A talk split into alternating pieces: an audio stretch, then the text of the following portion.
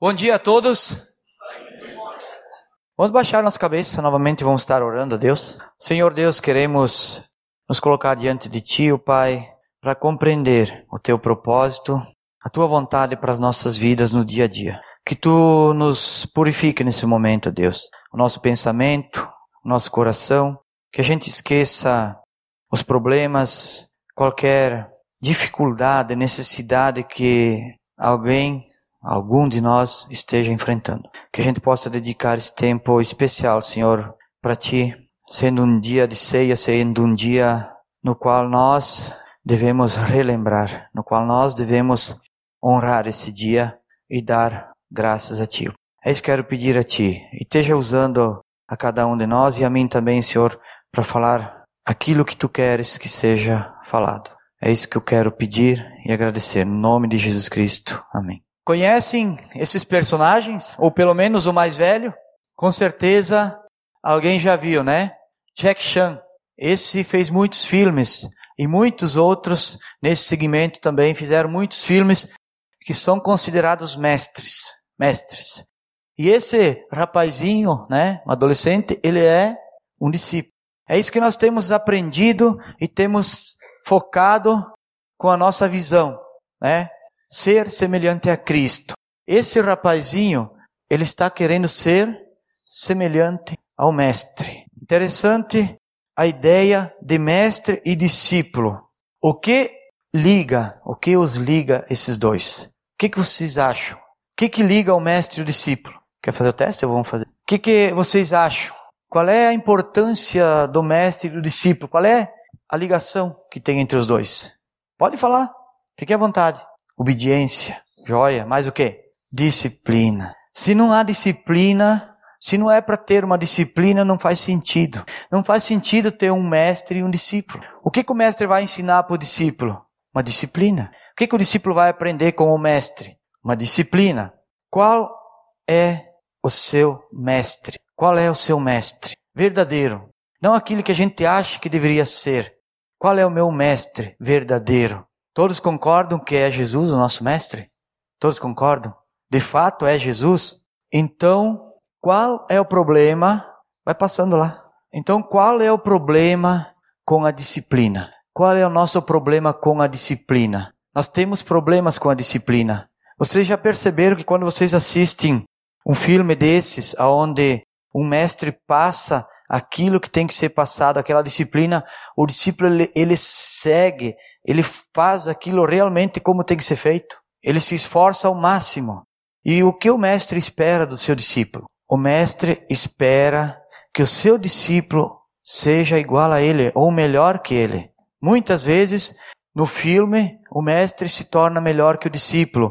E Jesus também falou isso em João 14, 12. Jesus falou assim: Se tiverem fé não farão apenas milagres, essas coisas que eu faço, mas farão coisas ainda maiores. Se vocês acreditarem, se vocês forem fiéis, se forem pessoas de fé, vocês farão coisas ainda maiores das que eu fiz.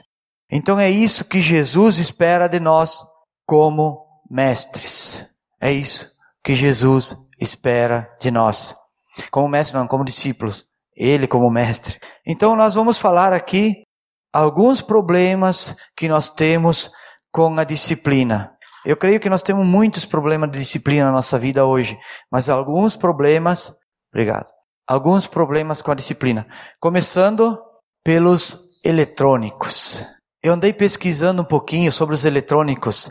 A média dos brasileiros é de 4 horas e 59 minutos por dia na internet. Tá? É claro que tem gente que fica mais, outros menos, isso é uma média também é uma média de 4 horas e 31 minutos por dia na frente da televisão. Aí você sabe qual é hoje é o instrumento eletrônico mais usado no dia a dia?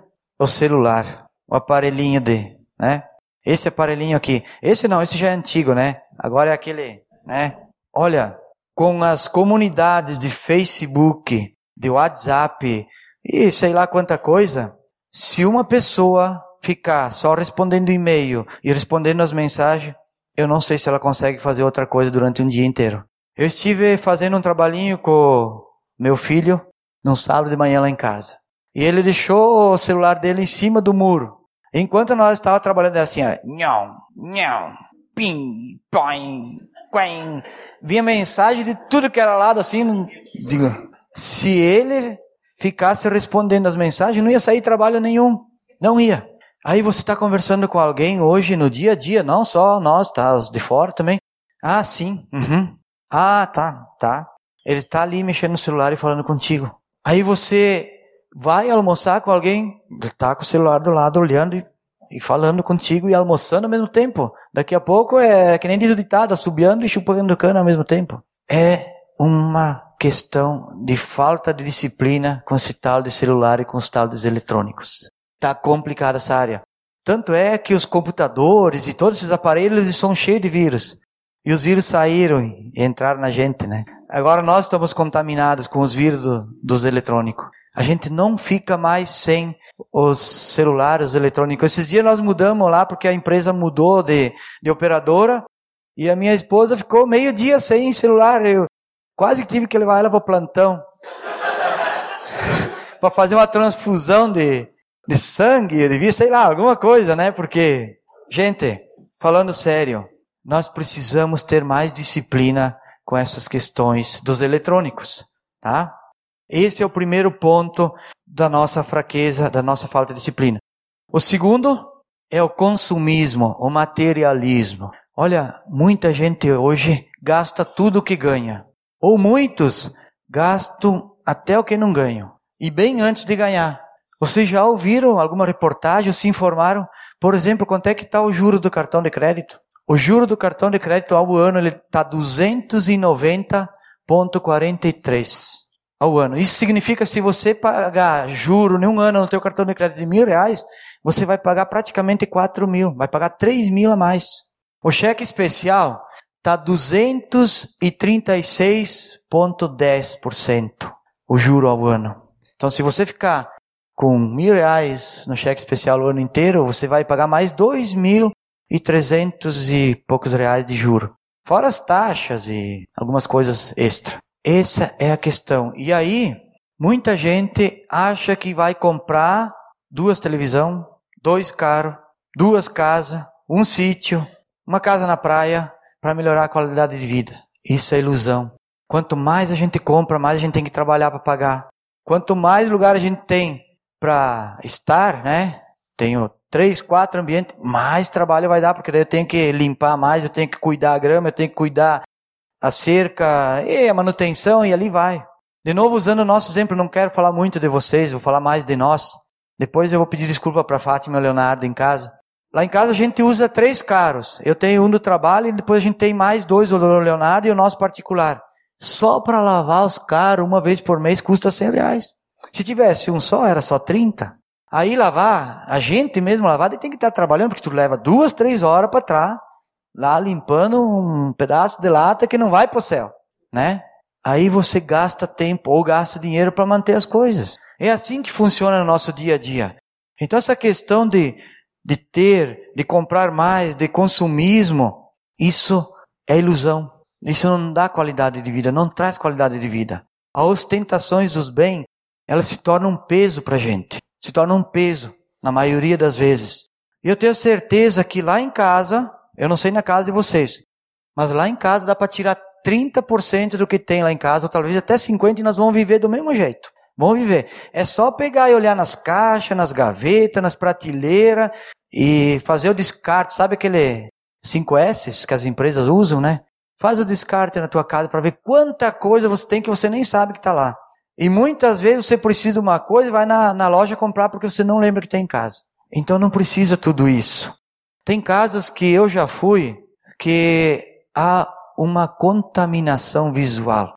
Tudo onde tu olha tem um pendurico, tem um enfeitezinho, tem alguma coisa. Aquilo parece é, uma lojinha de 1,99. Não tem necessidade. É só para pegar pó. É só para dar trabalho.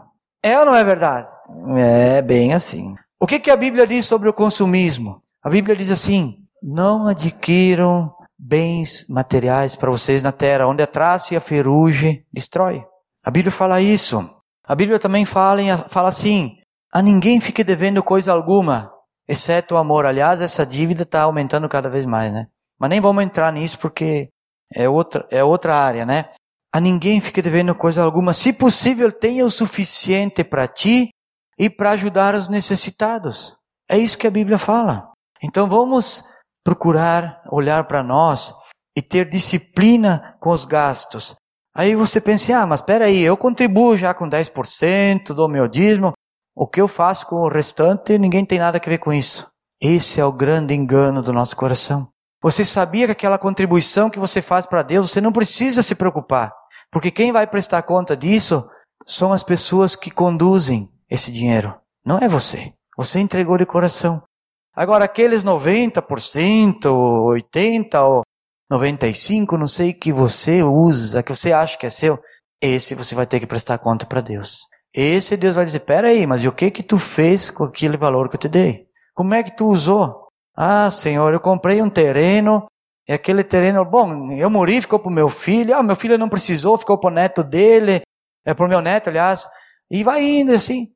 Bah, será que é isso que Deus quer com o nosso capital, com as nossas coisas? Ou então nem isso usou com outras coisas que talvez assim ainda não serviram para nada mesmo, nem sequer para recuperar o dinheiro se precisasse um dia que o caso terreno ainda você você consegue recuperar o dinheiro, mas tem coisas que você não recupera mais. Tem coisas que você simplesmente vai para o lixo, né? Falando dos eletrônicos, por exemplo, qualquer coisa que você comprar nesse sentido daqui dois ou três anos é um lixo, porque já está desatualizado.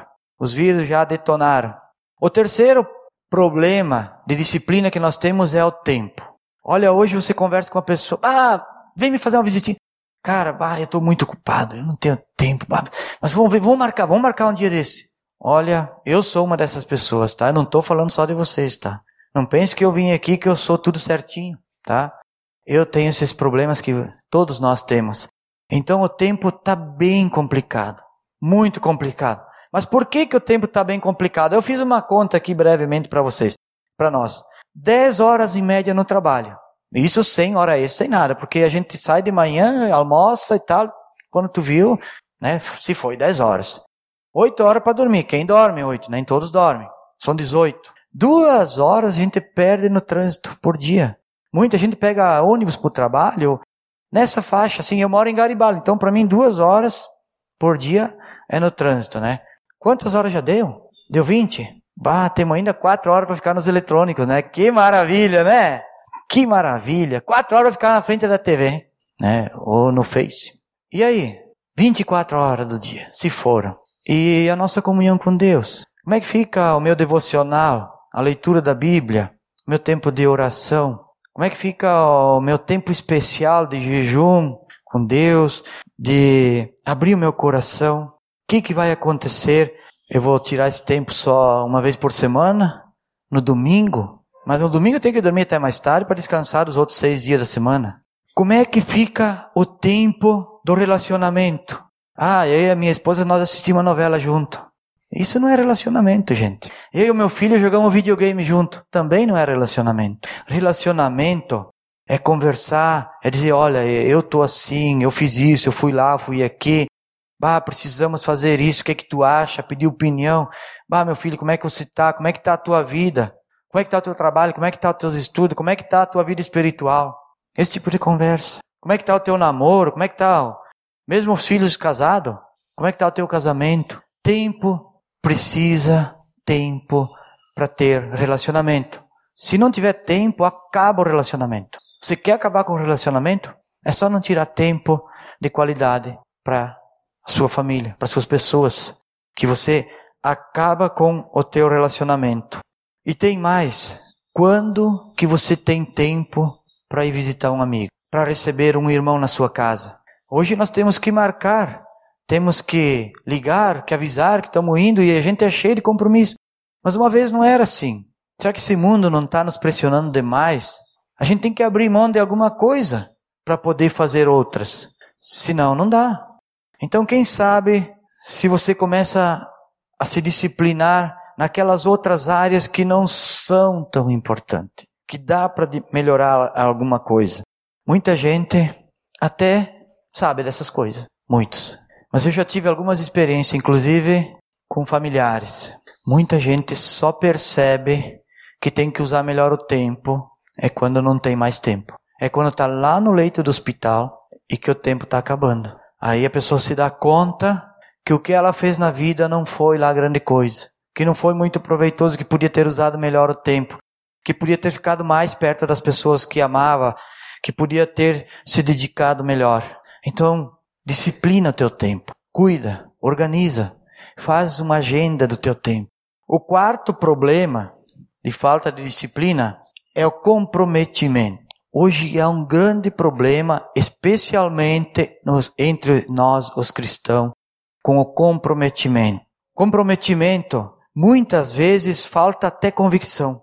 As pessoas não têm convicção, por isso não são comprometidas. Em muitos casos, os cristãos não têm muita fé, falta fé. Vai ter comprometimento de que jeito se não tem fé? O comprometimento, ele está refletindo no nosso dia a dia, nas nossas decisões, nas coisas que nós vamos fazer. Muitas pessoas ficam lá em cima do muro, acomodados, para ver, bah, será que, bah, tá, estamos chegando ao fim dos tempos. Será que vai vir o fim do mundo? Será que vai vir o arrebatamento? Bom, o que, que eu vou fazer? Bom, a televisão fala isso, lá na, no Aliança falam isso, lá no outro lugar fala não sei o que. A pessoa fica tão indecisa e dando voltas que ela não toma posição nenhuma. Ela não assume um comprometimento. O que, que acontece com nós? Nós somos membros de um mesmo corpo. membros do mesmo corpo. Somos membros de Cristo. Somos irmãos de Cristo. Eu quero usar, eu não pedi, eu quero pedir licença agora para a Olvid de usar o exemplo da Olvid. A Olvid estava machucada há poucos dias atrás, com o pé engessado aí, não lembro quantos dias, uns 30 dias? Quanto? 100 dias. Nossa. Eu imagino, muitos já tiveram algum membro machucado, as dificuldades que uma pessoa, como o caso da Olvid, enfrentou durante esses 100 dias, com o pé engessado, para ir ao trabalho, para ir para qualquer lugar, para se locomover, para todas essas coisas. Então imagina você no teu corpo, se você não puder contar com um órgão do seu corpo, não precisa nem ser 100 dias, uma semana. Você acha que vai ser fácil? Você acha que o resto do corpo vai ficar tudo bem? Não vai sofrer por causa desse membro? Você já imaginou se você acordasse de manhã cedo e a tua perna dissesse, ah, hoje eu não vou contigo, ó, vai, faz o que tem que fazer, eu vou ficar aqui porque tô, tá doendo aqui, eu não vou. Como é que você ia aí fazer as coisas que tem que fazer? Aí, de repente, no outro dia, o coração dizia assim: Olha, eu bombeei sangue a noite inteira. Fiquei batendo a noite inteira. Bom vocês hoje. Eu não vou com vocês. Daí eu dizia: Não, pera aí, não posso sem coração. Que é isso? Eu não posso. Não, pega o irmão gêmeo aí, pega o rim aí, bota no meu lugar. Gente, um membro do corpo sempre vai fazer falta. Não importa se você tem dez dedos na mão. Machuca um para ver o que, acontece. Vai fazer falta, né? Principalmente se é aquele que você consegue roer a unha dele. Você já vai sentir falta logo. Nós somos membros do mesmo corpo, membros um dos outros. Qual é o comprometimento que nós temos como membros um dos outros? Eu vou citar alguns exemplos aqui. Por exemplo, qual é o comprometimento que eu tenho com as celebrações? Célula, Nove e meia aqui, vocês sabem quantas pessoas tinham hoje aqui às nove e meia? Eu não vou dizer quantas tinham. Mas basta você pensar no horário que você chegou, que você vai saber. Que você não estava às nove e meia aqui. Às sete horas da noite. Sabe que algumas pessoas nos cobram porque a gente começa às sete e dez o louvor. Ou às nove e quarenta em vez das nove e meia, na ceia. Porque se nós começar antes, muita gente chega na metade ou no fim do, do louvor. Que comprometimento que eu tenho com o corpo de Cristo? É aquela história que eu falei antes. Então você levanta da cama, vai, te lava, toma teu café e sai de casa, ali a pouco teu coração vai e te alcança. Ele sai correndo atrás de ti. Você já pensou? Como é que o corpo vai andar se um membro vai se atrasando? E nós somos muitos membros. Então, cada pouco, né, sai uma e vai pelo caminho. Cada pouco vem, vem um braço, vem uma perna, vai vindo, vai vindo a cabeça. Quando chega aqui, opa, o corpo está pronto. É assim que funciona? Será que vai dar certo? Comprometimento. Tem que ter uma prioridade na nossa vida. Tem que ter algumas prioridades. Se você não tem um comprometimento, você não vai ter comprometimento com seus irmãos Não só aqui, em lugar algum. Você não vai se importar com eles e muito menos com o ministério. Se a gente não tem um comprometimento de participar de uma coisa que é conduzida por outros, imagina se eu tivesse que fazer a frente, se eu tenho que, que levar a coisa adiante, como é que fica então o ministério, o compromisso, o compromisso com o corpo de Deus? De novo, usando o exemplo dos membros do nosso corpo. Sempre que uma ou algumas pessoas não exercem o seu ministério, está faltando alguma coisa no corpo é um corpo debilitado. O Michel já falou sobre isso aqui quando ele deu a quarta lição, que foi sobre ministério, né? Ser semelhante a Cristo, ensino, relacionamento, ministério. Sobre ministério, todos os membros do corpo têm uma função. Ah, mas eu tenho dois olhos. Uhum. Fecha um e experimenta olhar para lá.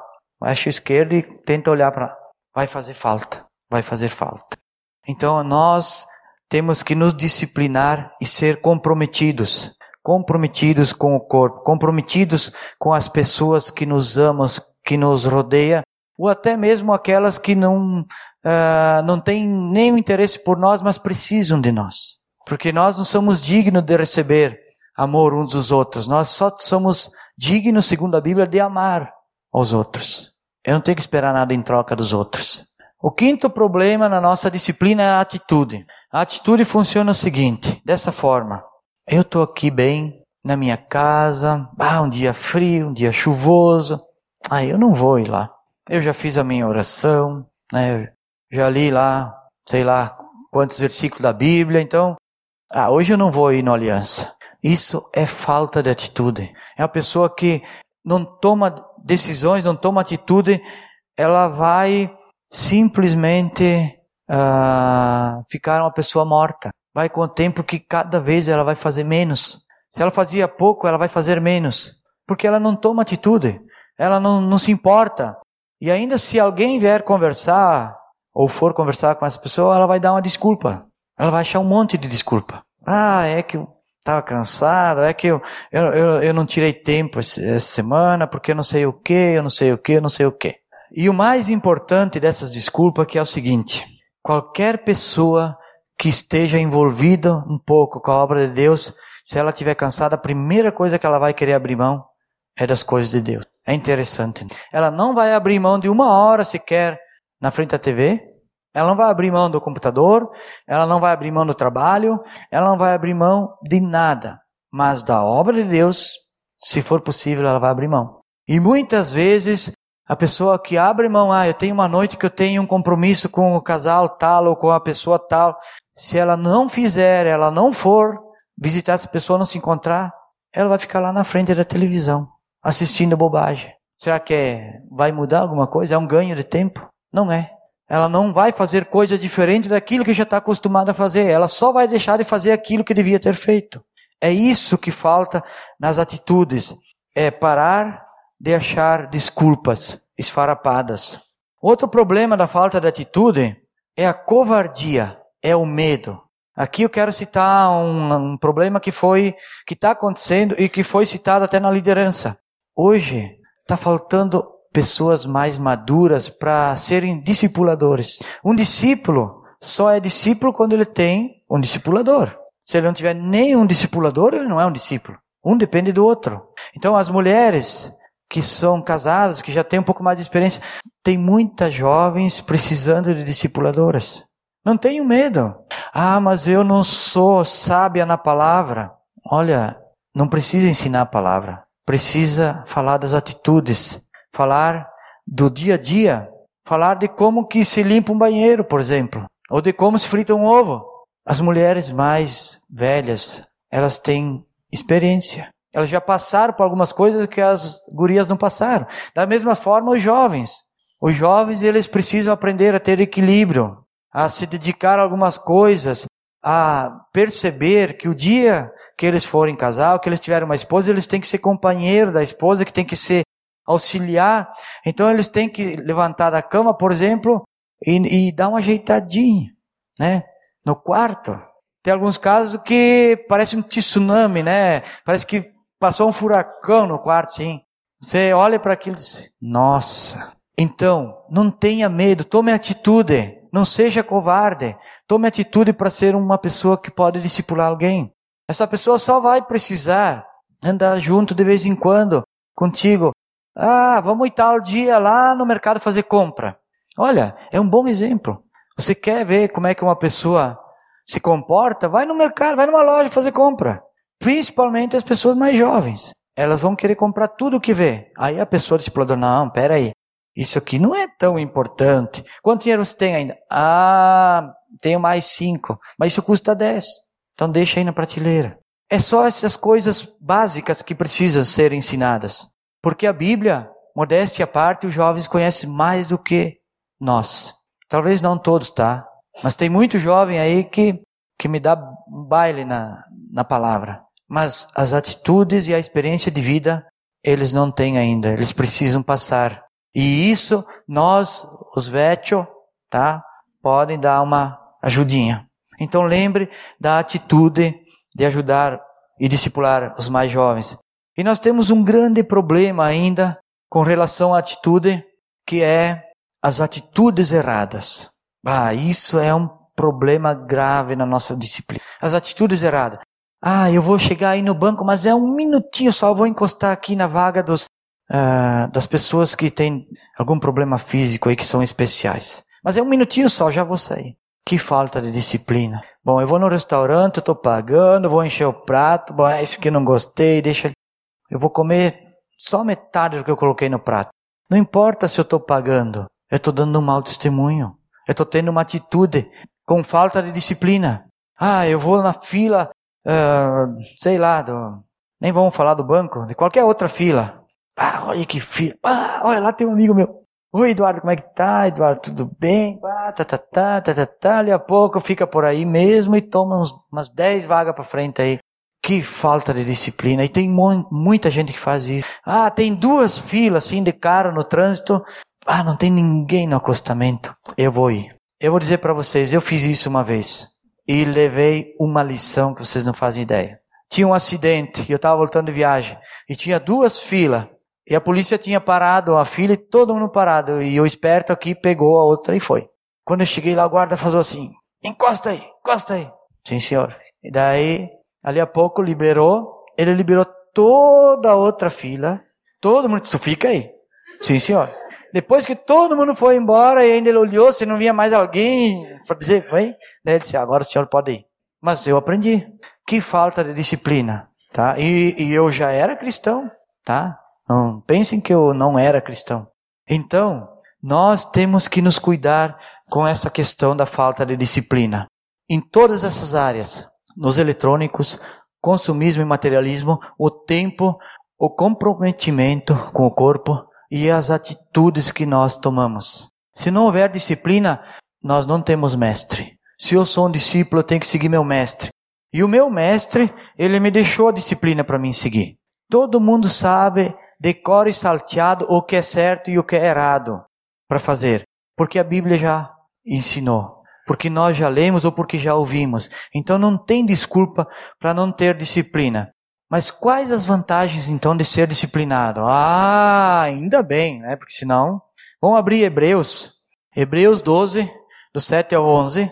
Ainda bem que tem alguma vantagem, porque nós brasileiros, pelo menos, nós não fizemos coisas sem ter alguma vantagem. A gente sempre quer uma vantagem, né? Olha o que diz em Hebreus, capítulo 12, do 7 ao 11.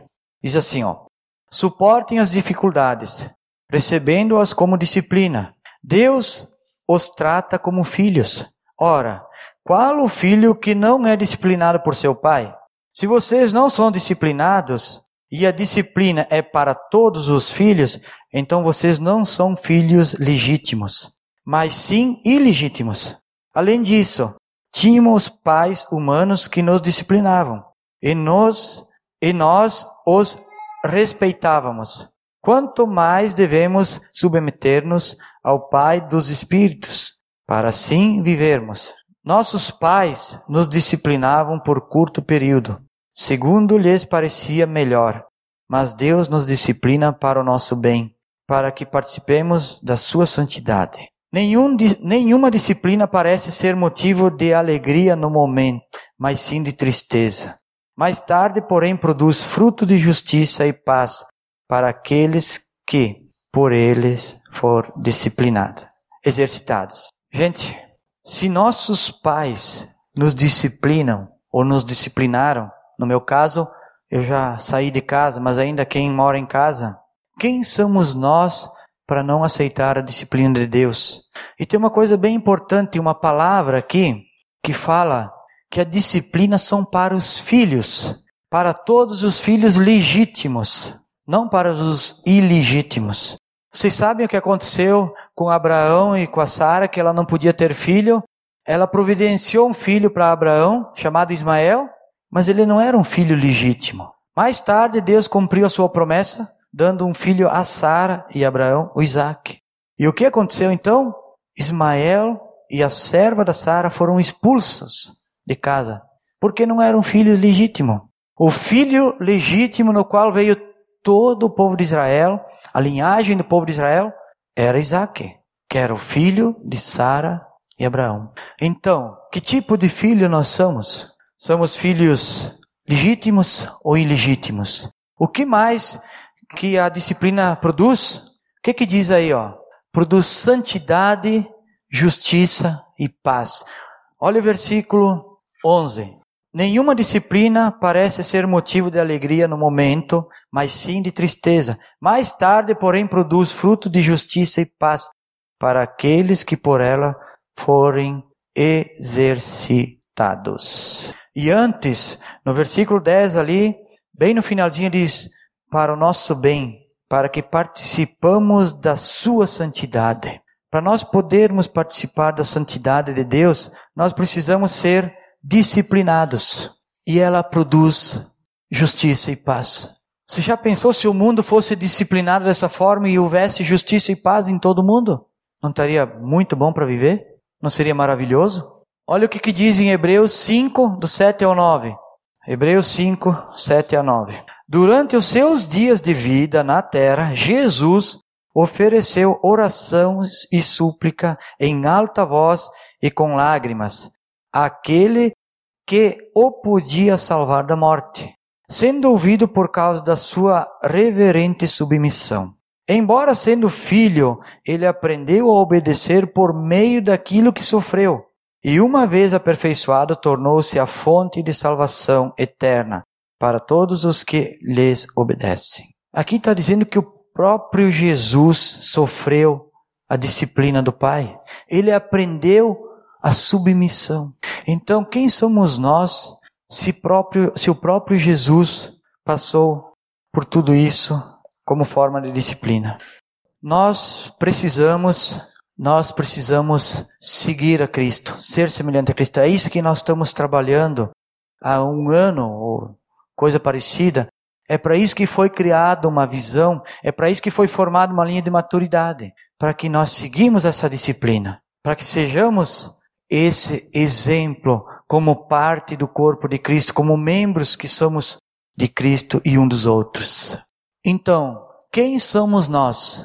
Filhos legítimos ou ilegítimos? Faça uma pergunta para você, leve essa pergunta para você, para sua casa, para o seu dia a dia e pense sempre quando você for tomar uma atitude, que tipo de filho eu sou? Legítimo ou ilegítimo? Vamos orar. Senhor Jesus, queremos agradecer, louvar a Ti, o Pai, porque a Tua disciplina é clara e Tu nos deixou o exemplo, o próprio Cristo, o próprio Filho, que nós devemos ser pessoas disciplinadas e também tu nos deixou ele como mestre.